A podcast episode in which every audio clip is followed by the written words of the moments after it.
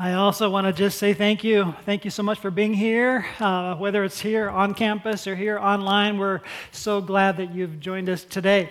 We're beginning a new series today called Happy how? And we're going to be taking a look at three different looks from ancient wisdom that comes straight from God. We're going to be in Psalms 1, Psalms 2, and Psalms 34 as we take a look at this topic. I think it's an important topic. It's an important topic to figure out how to be happy the way God would have us to be happy. Um, so I just want to jump in with just a few primer questions to get us thinking a little bit. So when you're not happy, when you're not feeling happy and you're kind of, whether it's stressed or anxious or down or bored or your outlook's just not in the right place, what is it that you go to? What is it that you do to try to elevate that outlook? What is it that you do to try to feel a little bit more happy, a little bit more up, a little bit less stressed? Whatever, whatever those things are, we're going to be a, talking about our habit patterns and the path we take to try to be happy. And we're going to discover uh, from ancient wisdom some, perhaps some better ways that we have in our regular patterning. We have patterns. That's why I asked the question where, what do you do when you're feeling unhappy? What do you do when you're feeling bored? I kind of turn to, and this is kind of true confession time, I turn to snacks and screens. Snacks and screens. I mean, I'm not feeling, and it really doesn't matter which one bored, stressed, down, you know, all those things. I turn to snacks. I start thinking if I rifle through the pantry or refrigerator or cupboard, eventually I'm going to become happy. And it doesn't work. It's sort of this uh, false filler. And so it is with my screens. When I'm bored and I'm just kind of filling time, mm-hmm, right? Or click and channel through and mm. It's a false filler. It's a superficial kind of uh, fulfillment. And whether I'm just filling myself up, it momentarily feels good. And then it doesn't do anything about that feeling of happiness beyond that period of time. And sometimes it actually goes in the other direction. I feel less happy because I, have got this rule inside of me that goes like this, and it's not a good rule. It's like if it makes you a little happy, just keep eating because you're going to be happier as you just keep going, keep going. And then when I'm done with keeping going, I'm not happy. It's just like it doesn't work. And so we're going to address some of those habits that we have that uh, we try to go to to elevate our sense of happiness. And pretty much, doesn't everybody believe something makes them happy? And doesn't everybody have a pathway that they go to to try to elevate that sense and change their outlook a little bit? We're going to be looking at some of those. Now, um, maybe you know somebody that truly has this deeper kind of happiness. It's a more long lasting one. They seem to be up and able to focus on the right things when everything around them is not there. Maybe you know somebody like that. Well, I want to just talk about Connie Nichols for a moment. Connie Nichols is now with the Lord. And so here's a picture of Connie. Uh, if you'll put that on the screen for us. Connie Nichols, we went and visited her in a care facility thinking, oh, we, she's probably pretty down. Let's go visit her. Gina, Gina's my lovely wife here, says, let's go visit her. We need to see her. She, you know, we go there to kind of be an encouragement. It was the other way around. and we, you know, she was the one encouraging us. And we come to, we couldn't even go inside at the time because everything was kind of full blown. And we stood outside of her bedroom window at the care facility. And through the glass, we're just talking back and forth. And she's just glowing from the inside and glowing from the inside with encouragement after encouragement after encouragement. And you think, oh, she's stuck.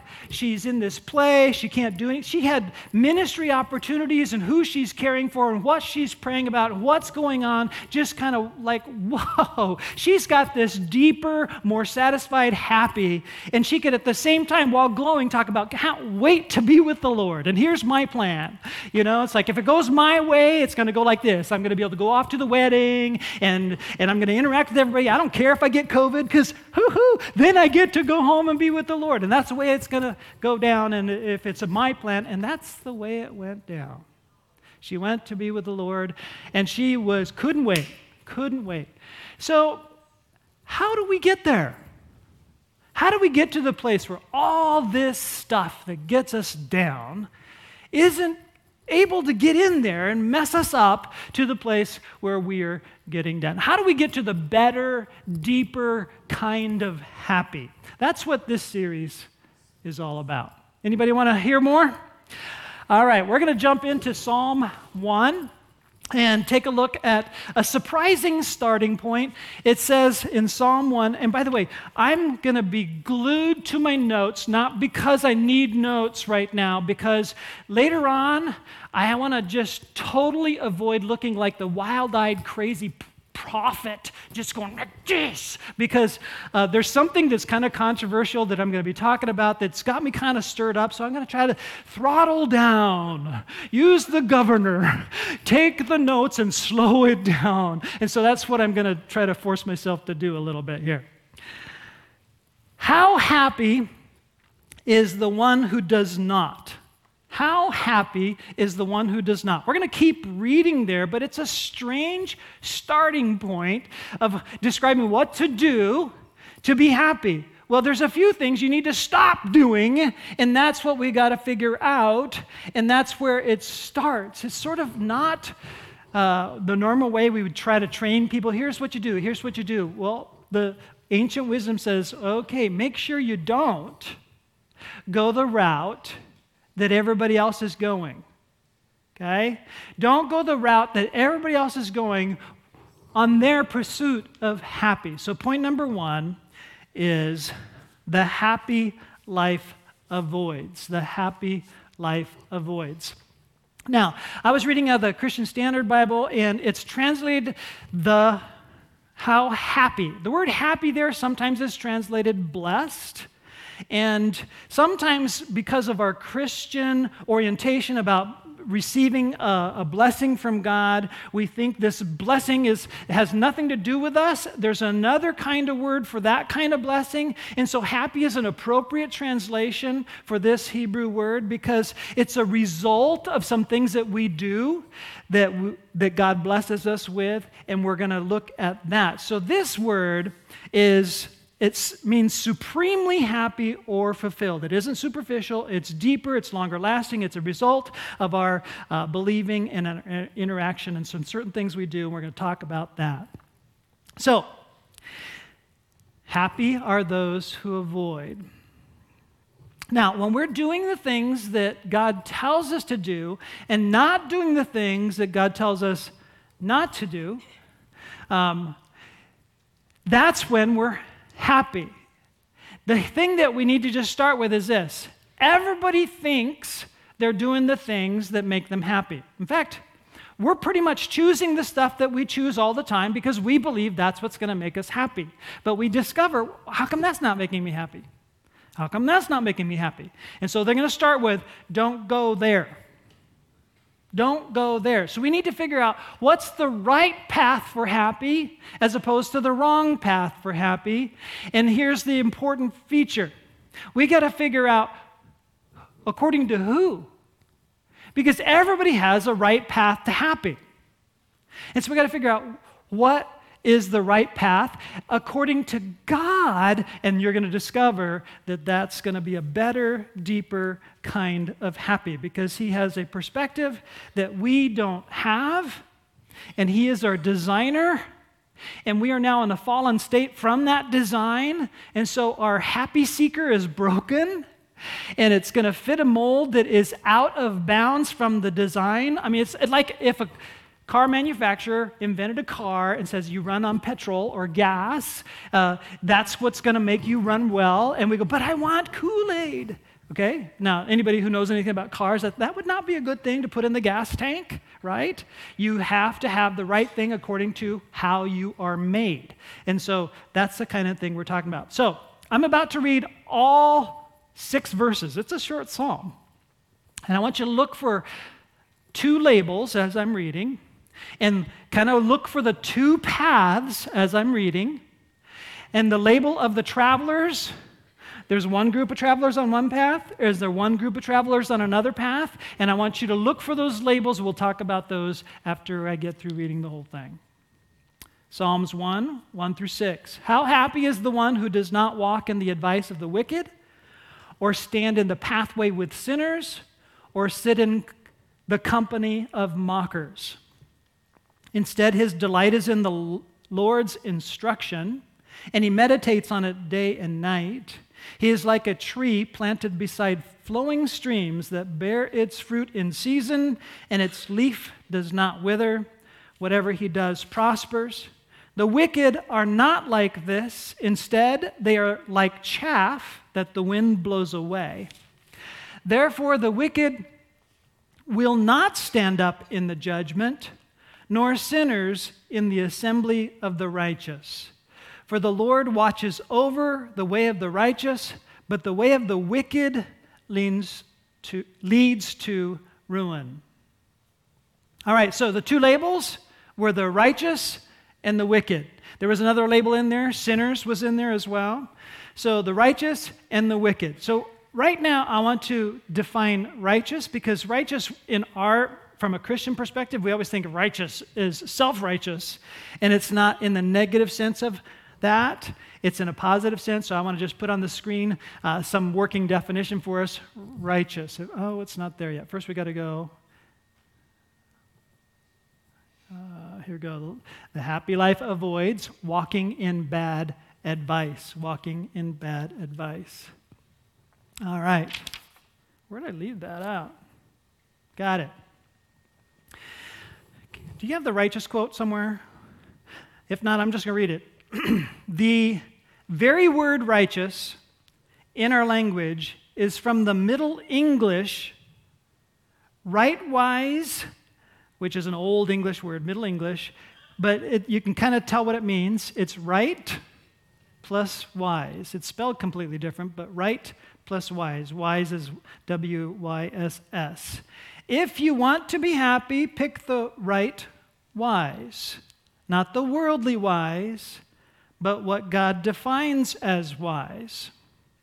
It's pretty clear. But it's not clear when we start thinking about what we actually do because nobody thinks they're picking the bad advice. Nobody thinks they're following the bad advice. Everybody thinks they're following good advice. Everybody thinks what they're doing is the right path because everybody has a path that they're trying to be happy on and they think it's working to a degree and that's why they do that path. They keep thinking this works. The happy life avoids walking in bad advice. Now, let's go through A, B, and C quickly. You can fill in blanks and we'll look at the verses. Here we go. Walking in bad advice. How happy is the one who does not walk in the advice of the wicked? B, standing in the sinner's pathway. Psalm 1 1.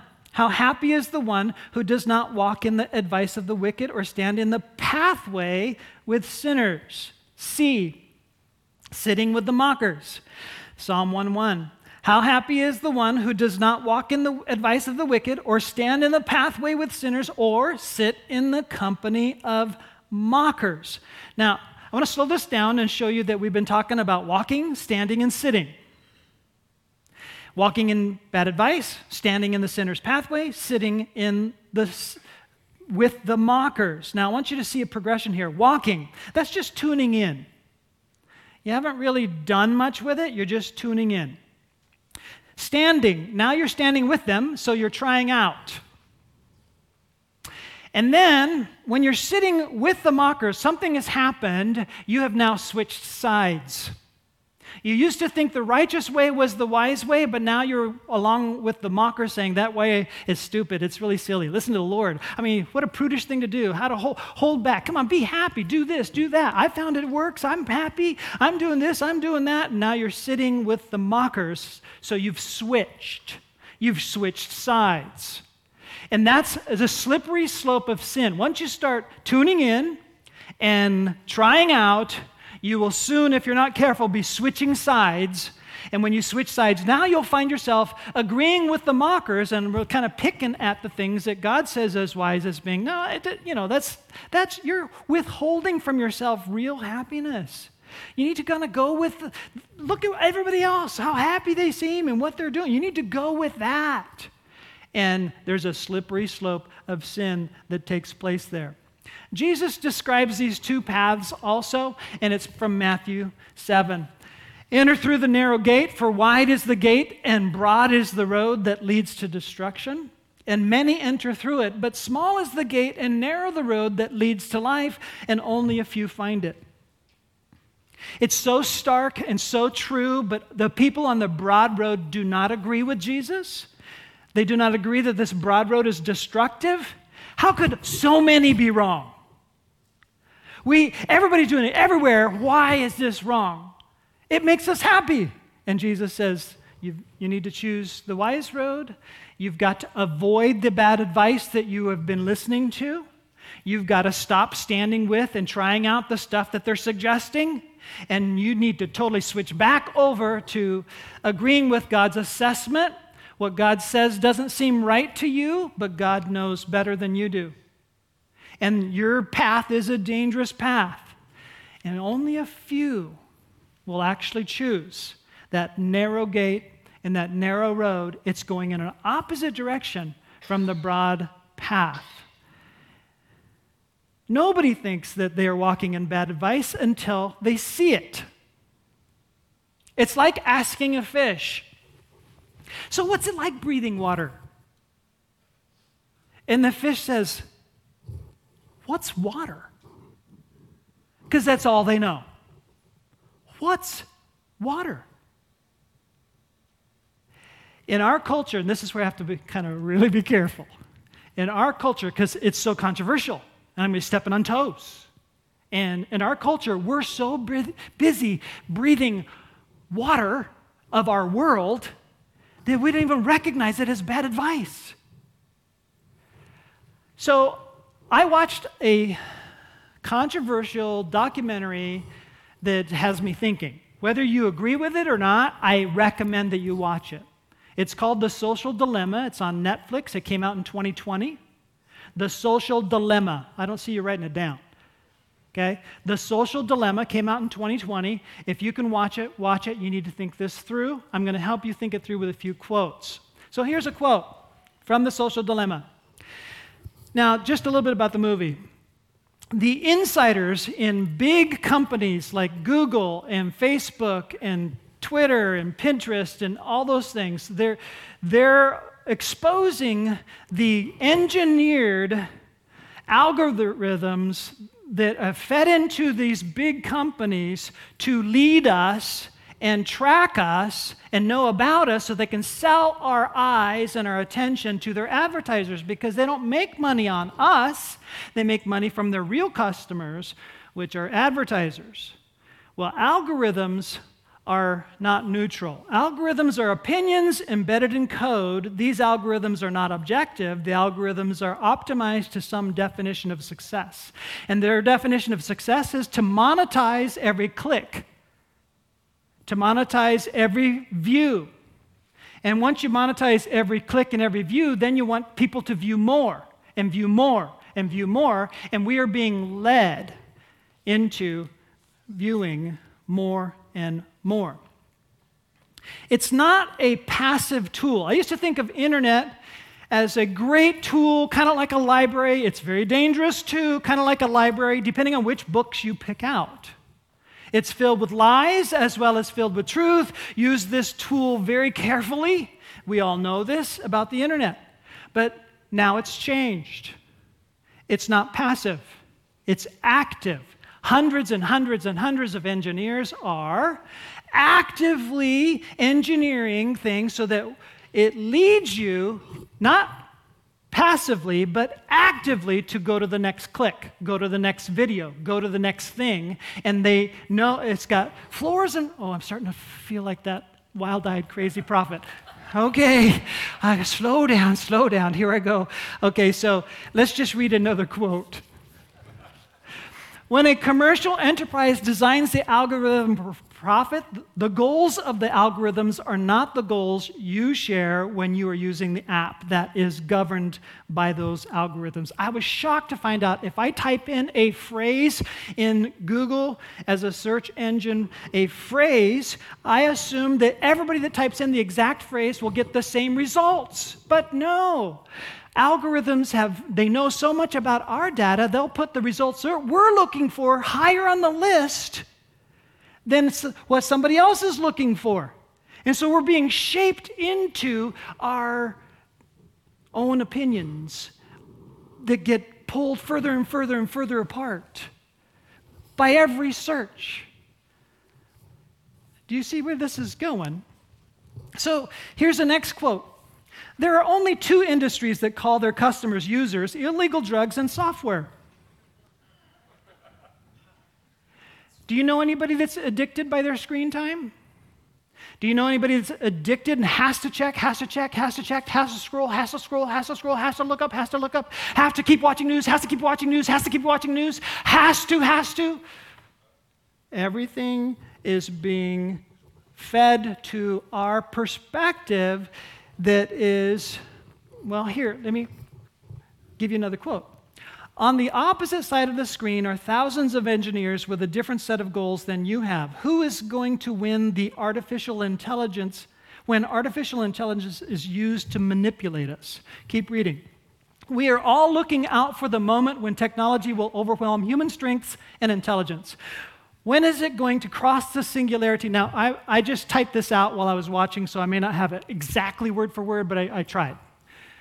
When is it going to cross the singularity, replace our jobs, and be smarter than humans? But there is this much earlier moment when technology exceeds and overwhelms human weaknesses. This point being crossed is at the root of addiction, polarization, radicalization, outragification, vanityification, the entire thing. This is overpowering human nature, and this is checkmate on humanity.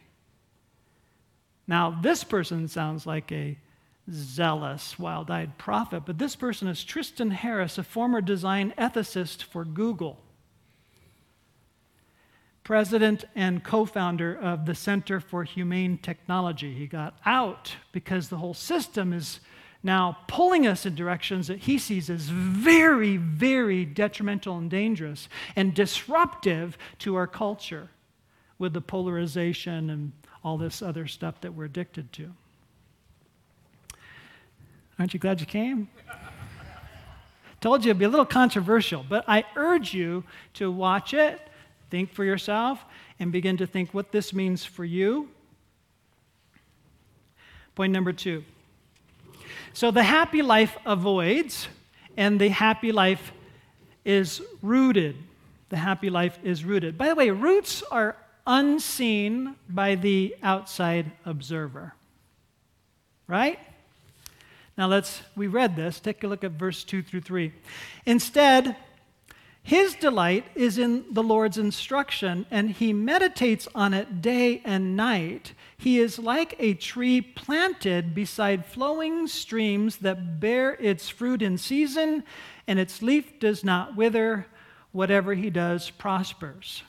So instead of searching for happiness through snacks and screens and whatever else, who's, where's this search leading this person? This person's search is led straight to the center of God's instruction. This person is looking with delight in God's instruction. And so, A, on your outline, this person is seeking God's word. The happy life is rooted in God's word. Verse 2 instead, he, his delight is in the Lord's instruction. Now, I don't know about you. I'm not suggesting, but some people don't delight in God's word. They see it as a duty. I need to do this. It's kind of like I, I got to floss. I, I, it's drudgery. I need to take my vitamins. That's not this person. Their delight is in the Lord's instruction. The appetite has been trained by the use so much that there's a, gr- there's a growing momentum in the happiness, and a growing momentum is seeing how, how life giving and helpful God's instruction is, that they just hunger and thirst for righteousness. And if you don't hunger and thirst for righteousness right now, I would venture a guess that you are a junk food person instead of a health food person as it relates to your spirit. And you have to train your appetite to want to delight, to delight in what's really good for you. And you can get there where you, the more you're in it, the more you delight. And the deeper you're in it, the, the delight even grows. To, when you memorize stuff, it's like it's even more delightful because it starts to go with you and your whole thoughts and your whole shift is changing to match with, with God. And it's like the pathway of the sinner becomes detestable. It's like, ugh, I, don't want to go there. And the pathway of centering your life around the Lord just gets more and more delightful. So there's this stark contrast. B on your outline that the happy life is rooted in God's word and meditating on it day and night. And some of you go, that's like flossing every hour. No, it's like revisiting that thing that makes you so happy and so good for you. You're just like, wake up in the night afraid. I mean, I do this. Wake up in the night afraid or bored or stressed or can't figure out why I can't sleep. Start reviewing some memory work. It's like being held in the arms of God and just drifting off to sleep. Best therapy ever to have that accessible right then and there and start reviewing and speaking the Word of God, and my spirit is able to unclench and go back to sleep most of the time. Still learning. So there's this stark contrast in these two ways and the two results. You're either going to love the path of sin and follow it, or you're going to love God and seek Him in Scripture where He may be found. Which will it be for you? And where is life's delight for you? Now, I'm purposefully scaling back what I say. So let me just tell you and suggest to you here's what I did after watching this and thinking this through. Um, point number one, or step number one, if you haven't done it, I would encourage you watch the social dilemma. Two, set safety parameters around the tools that you use because the tools that you use are not as passive as you think. And you won't really get that for real until you look at uh, that documentary and go, oh my. And once you do, here's what I did I shut down some of my apps. Literally, too much screen time. Not just too much screen time, but too much pull in the direction of screen time. And uh, let me, let me just put it this way just like in the snacks department, my stomach makes a horrible God. My stomach makes a wonderful servant to serve God. I need to make sure it's not my master, but my servant. And so it is with everything we look at in every screen moment we have. Don't let it master you. So I limited how often I check news. I stopped taking the suggested or recommended next video. I shut off that feature because I'm being led instead of looking at what I want to look at. They're taking me in a direction I don't want to go. Don't go to the next suggested video, whether it's on Netflix or Google or YouTube or anywhere. Don't go to the next suggestion because the algorithms are suggesting, not people, algorithms to monetize your eyes and sell you as a human future to the customer. And it's causing addictions in the bent of your weakness. I changed which search engine I use. I began to look for search engines that don't track me and do that to me. I'm more intentional about time in prayer and in the Word and with people because that's where real life is, not on the screen. I'm moving toward digital minimalism. I was, uh, Derek um, Beaucamp, who spoke here a couple Sundays ago, we were talking about some of this. He said, Have you read Digital, digital Minimalism yet? I said, No. And I wrote it down. I haven't read it yet, but the title alone is so great. I'm recommending that you go for digital minimalism also, because we need to set ourselves free from the, the, all the stuff that we're seeing. We're seeing a year of all the eruption of where we're everything's an upheaval because we're all watching our screens and we don't get the other person's viewpoint because they weren't fed the information we're looking at. And this whole thing about fake news is very real, and algorithms can't tell the difference between fake news and real news, and they're just feeding it to you. And so, fake news is something that is exploding in the amount of people wanting to look at it because real news is more boring than fake news. And so, ugh, we're, we're in this weird spot where we're starting to see terrible results. I want my life to be rooted in God and His Word because He is the source of a better happy. And a better happy is essential. And I'm asking Jesus, who is my Savior, to help me in all of this because self help is not enough.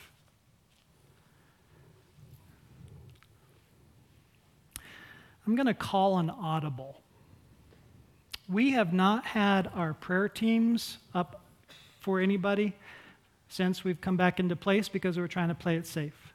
I'm going to put on my, my mask, and I would love it if you did too, but even if you don't have a mask and you need prayer, I'm going to be to the right of the stage if you'd like me to pray for you.